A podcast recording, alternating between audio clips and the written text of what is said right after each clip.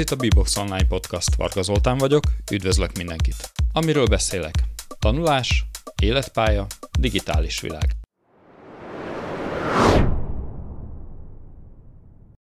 Ez itt a negyedik adás, és azt fogom elmondani nektek, hogy miért szeretem a Linuxot, és miért jó nektek, hogyha Linuxot használtok. Sokaknak egyből az jut az eszébe, hogy a Linux nem jó, a Linux nem használható, a Linuxot bonyolult föltelepíteni, a Linux alatt nem futnak el a különböző programok, a Linuxon nem lehet játszani.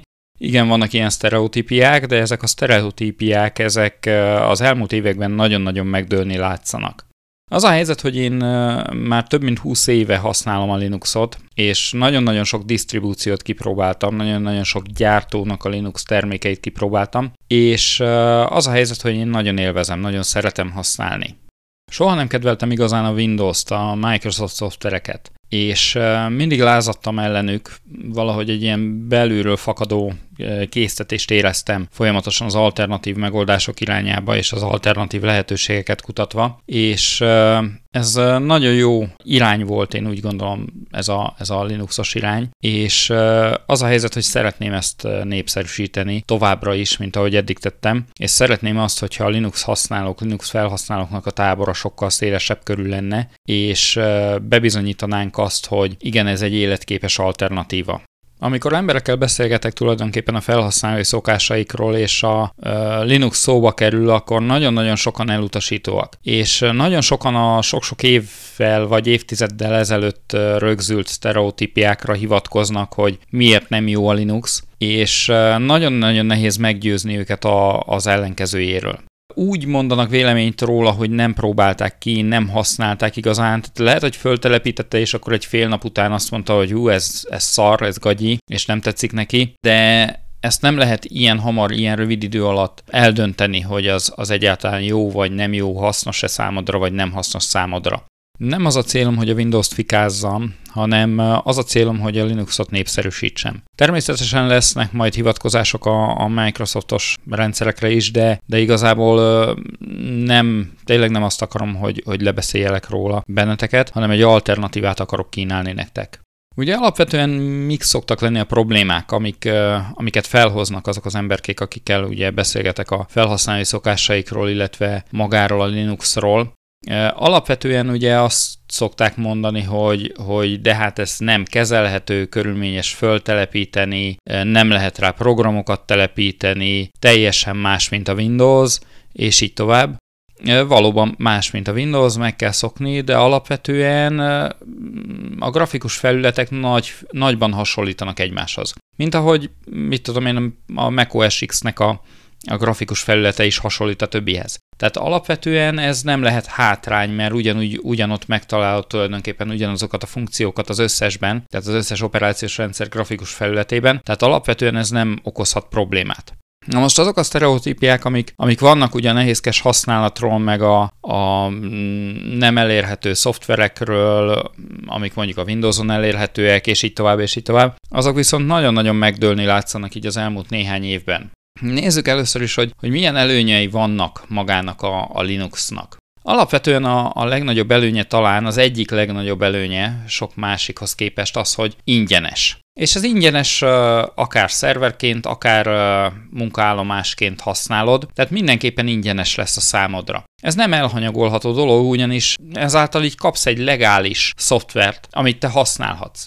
Összehasonlítva a Windows-zal, a Windows-t meg kell venned. A Windows attól nem lesz legális, hogyha te letöltöd a torrentről és feltelepíted a gépedre, attól az még nem lesz a tiéd, attól csak jogosulatlanul használod. Tehát konkrétan szoftverlopást követsz el, hogyha nem fizetsz a Windowsért, ami ugye bűncselekmény. Tehát ugyanígy az Office, szintén a Microsoft Office, ugyanígy előszeretettel töltik le az emberek ugye a torrentről, telepítik föl, és úgy gondolják, hogy akkor innentől kezdve már legálisan van használva, mert ingyen elérhető volt valahol. De nem ingyenes, ezt tudni kell, tehát itt ugye a licensze az arról szól, hogy ez egy kereskedelmi szoftver, konkrétan neked fizetned kell érte, ha nem fizetsz, akkor szoftverlopás büntetét követted el. Tehát, hogyha egy árérzékeny felhasználó vagy és legális szeretnél lenni, akkor remek alternatívát nyújt számodra a Linux, és itt jön a másik az, hogy tulajdonképpen azzal találkozhatsz így az interneten, illetve a Linux szoftverek piacán, hogy iszonyat mennyiségű disztribúció létezik.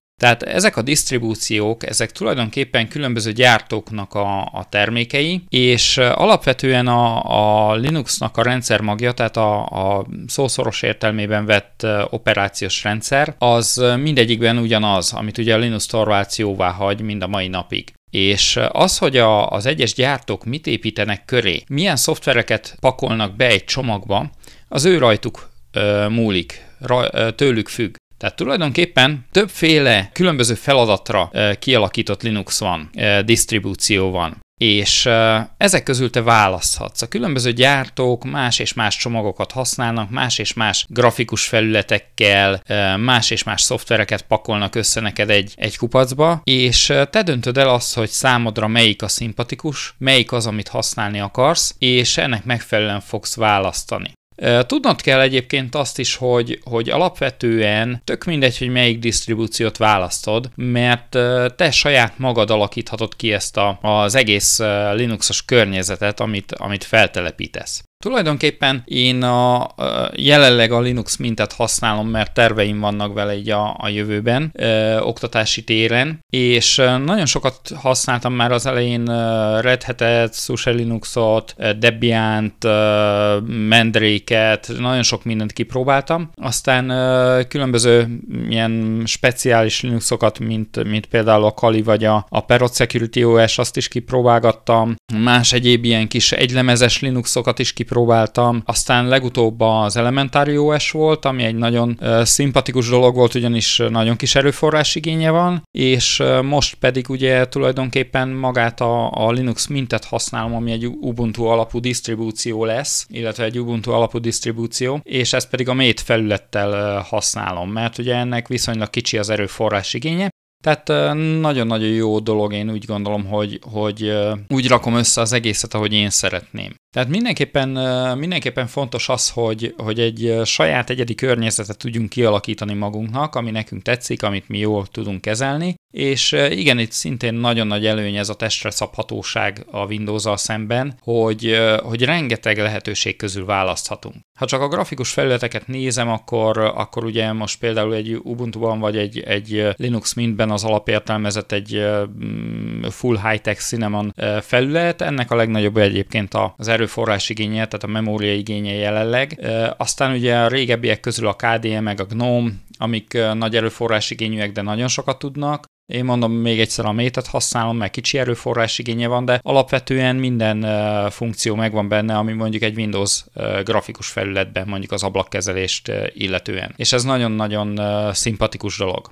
Aztán ugye ott a biztonság. Tehát ugye a, a Windows esetében nagyon sokszor fordult elő ugye ez az ominózus kék halál történet abban az időben is, tehát szinte mindennaposak voltak bizonyos időszakokban, bizonyos verzióknál, tehát nagyon-nagyon mm, nem volt stabil tulajdonképpen maga a Windows. A Linux esetében az ilyen súlyos rendszerhibák azok igen ritkán következnek be, de alapvetően nem fog leállni a teljes rendszer ez miatt többségében, tehát sokkal kevésbé volt érzékeny ezekre a, a rendszerhibákra, ez sokkal stabilabban működik, megbízhatóban működik, ami, ami nagyon-nagyon jó dolog. Persze ez is ugye disztribúció függő, tehát a nagyobb disztribúciók általában megbízhatóbbak, a kisebb disztribúcióknál azért fordulnak elő hibák, tehát itt uh, tulajdonképpen ez is attól függ, hogy uh, kik hogyan tudják fejleszteni magát a, a szoftver környezetet.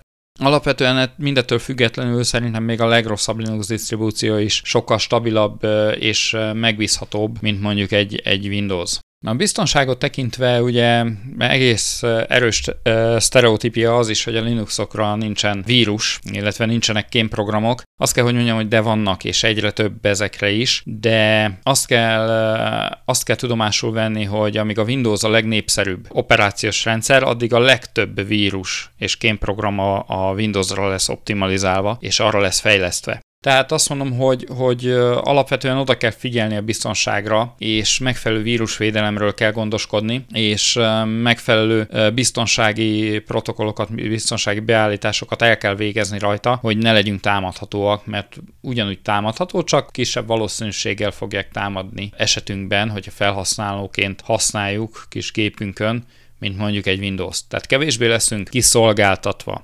a, a biztonsági frissítéseket, azokat rakjuk föl, tehát nagyon-nagyon sűrűn figyeljük, ugyanúgy, mint mondjuk egy Windows esetén, Viszont az a nagy előnye megvan a, a Linuxoknak, hogy általában sokkal gyorsabban érkezik meg mondjuk egy, egy frissítés, egy biztonsági frissítés, mint mondjuk egy Windowsra.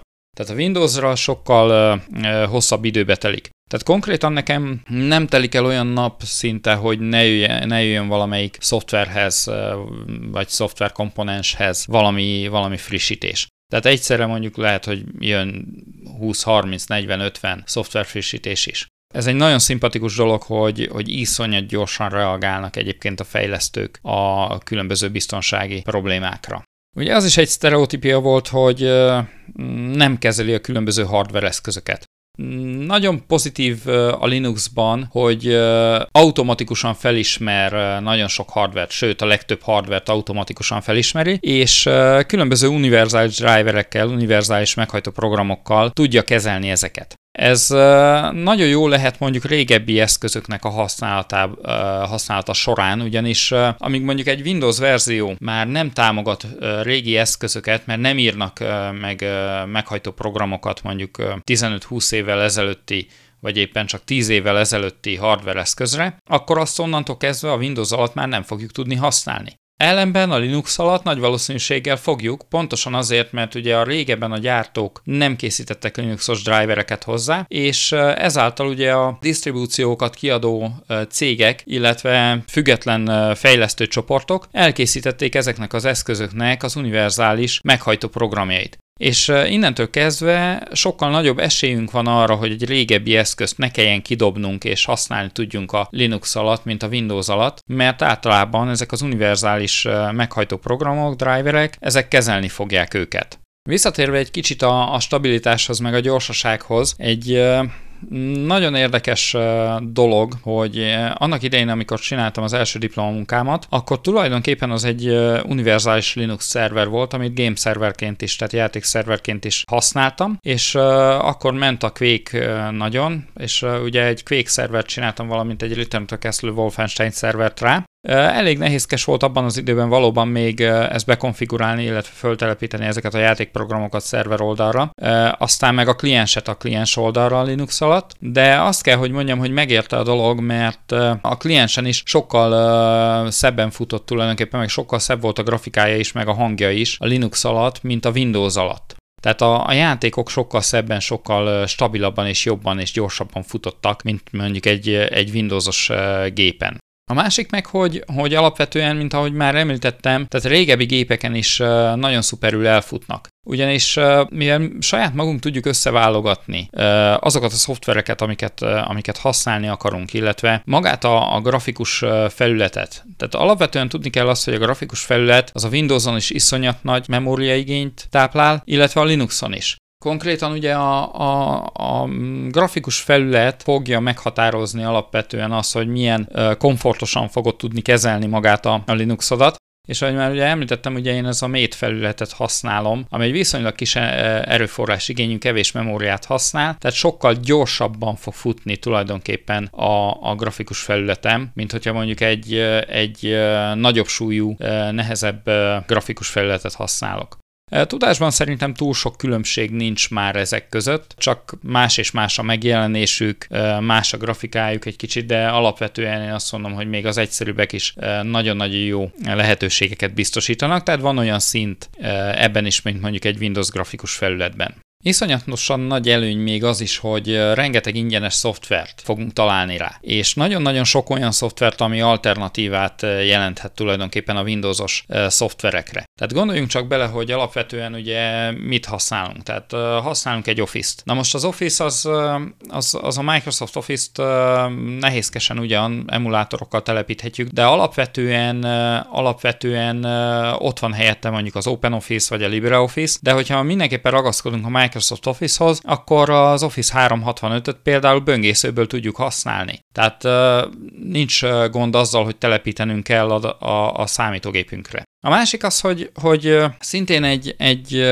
sztereotípia, hogy hát nem lehet rajta videót szerkeszteni, meg, meg hangot szerkeszteni, meg egyebek, meg grafikázni, és így tovább. Hát akkor erre mondom azt, hogy Lightworks, vagy a DaVinci Resolve. Két professzionális videószerkesztő szoftver, mind a kettőnek van Linuxos változata. Profi módon, stabilan, megbízhatóan elfut. Tehát azt mondom, hogy, hogy igen, egy Linuxos munkaállomásból lehet készíteni egy Linuxos videószerkesztő munkaállomást, mert a professzionális programok ugyanúgy elfutnak rajta. Hogyha audiót szeretnénk, akkor például ott az LMMS, vagy, vagy az Ardour, ami szintén nagyon jó, Cecilia, esetleg a Mix, tehát van lehetőségünk arra, hogy, hogy akár zenét is szerkesztünk rajta. Ha grafikus programokat akarunk, akkor egy kicsit ugyan gondok adódhatnak, főleg ugye a, a CMYK színkezeléssel, de van nagyon sok lehetőségünk. Például ugye ott a GIMP a Photoshop helyett természetesen nem tud annyit mondjuk, mint a Photoshop, de nagyon jól használható. Vagy hogyha vektorgrafikus rajzolást akarunk csinálni, akkor egy ugyan nem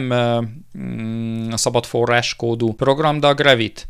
Iszonyat profi módon lehet benne grafikus dizájnt csinálni.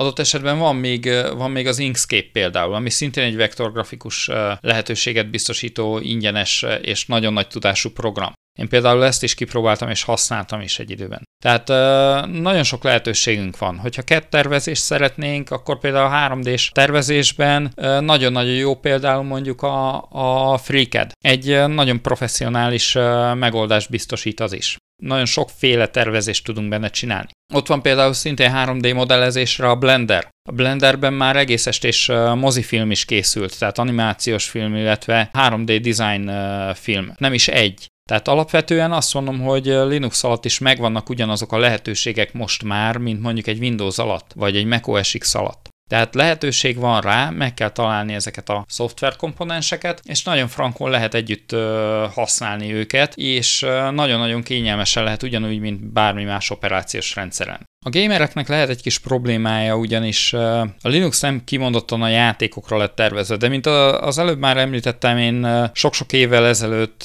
most már lassan két évtizede játékszervert is csináltam, illetve klienst is futtattam rajta, ami nagyon jól működött és nagyon jó teljesítményt produkált, viszont, viszont a modern játékokhoz nagyon sokszor kevés. Tehát nem túl sok játék volt még, ami, ami megjelent a Linuxon, és ezt kiküszöbölendő például a Valve Valve az elhatározta, hogy ugye a Steam segítségével megpróbálja támogatni a Linuxos gamereket, és tulajdonképpen a Steam szolgáltatás kereteik között egyre több játék fog elfutni. Tehát innentől kezdve, hogyha a Steam-en keresztül használjuk, akkor tök mindegy az, hogy melyik platform lesz, hogy Windows, Linux, macOS, mindegyiken ugyanúgy el fog futni ugyanaz a játék, ami egy nagyon-nagyon jó lehetőség lesz arra is, hogy tulajdonképpen egyes gamerek is átszokjanak majd a Linuxra, és a Linux népszerűbb legyen az ő körükben is. Amilyen Windowsos programok vagy alternatíváik mondjuk esetleg nem léteznek a, a Linuxon, azokra úgy van lehetőségünk a futtatásukra, hogy konkrétan különböző emulátorokat használunk, például a Wine nevezetű dolgot, vagy esetleg játékra ott a Play on Linux nevű lehetőség, és ezáltal ugye tudunk futtatni Windowsos programokat is, bár a stabilitásuk nem megfelelő minden esetben. Az újabb szoftverek esetében pedig már az a, az a divat, hogy webes alapon fognak működni, tehát webbázisú szoftverek lesznek, innentől kezdve platform függetlenül működhetnek. Tehát ha csak az Office 365-öt nézzük, hogy nem feltétlenül kell telepíteni, vagy nézzünk meg egy számlázó programot, mint például a számláz.hu, webböngészőből fogjuk tudni használni, így teljesen mindegy az, hogy milyen operációs rendszer van tulajdonképpen a gépünkön, mindegyiken ugyanúgy fog működni. Úgyhogy alapvetően én azt mondom, hogy, hogy nem kell idegenkedni a Linux-tól, hogyha legális akarsz lenni, már pedig jó, hogyha legális vagy, és nem lopott szoftverekkel használod a számítógépedet, akkor egy remek alternatíva lesz számodra a Linux. Tehát megtalálod azokat a lehetőségeket benne, amik hasznosak lesznek számodra, amiket használni tudsz majd, és egy kis gyakorlással bele fogsz jönni abba, hogy hogyan kell kezelni. Egy kicsikét más szemléletmódot igényel, mint mondjuk egy Windows, de ez pontosan azért, mert sokkal több lehetőséged van benne, mint mondjuk egy Windowsban. És ehhez kell kell hozzászokni, ezt kell megszokjad, viszont én úgy gondolom, hogy az informatika világa az kitárul előtted ez, ezáltal, hogy esetleg Linuxot használsz. A 21. században a digitális társadalomban élünk, és a digitális kompetenciák elég erősen felértékelődnek. Tehát onnantól kezdve, hogyha te tájékozott vagy mondjuk, és használni tudod a Linuxot, nem csak a Windows-t, és, és tudod alkalmazni, akkor tulajdonképpen sokkal többet érsz az informatika területén. A másik meg az, hogy, hogy alapvetően ugye a beágyazott rendszerekben, mint például egy okos hűtő vagy egy okos tévé, nagyon sok gyártó Linuxot választ. Tehát Linux disztribúció, valamilyen Linux disztribúció fut alul, illetve maga a Linux kernel fut alul, és arra építenek mondjuk egy saját grafikus felületet, mondjuk egy okos tévére, ami, ami egy nagyon-nagyon praktikus dolog, és pontosan azért választják tulajdonképpen ezek a gyártók az IoT eszközeikbe a Linuxot, mert az nagyon jó skálázható, megbízható, stabil és kis erőforrás igényű. Tehát tulajdonképpen ezekre a rendszerekre nagyon-nagyon jól optimalizálható, és még az a lényege, hogy tulajdonképpen szinte bármire használható. Tehát egy nagyon univerzális operációs rendszer. Úgyhogy én azt tanácsolom neked, hogy ismerd meg, próbáld ki, játszadozzál vele, tanuld meg azt, hogy hogyan kell használni, és hajrá, válaszd ezt alternatívaként, mondjuk a Windows helyett. Köszönöm, hogy velem tartottatok, találkozunk a következő adásban. Sziasztok!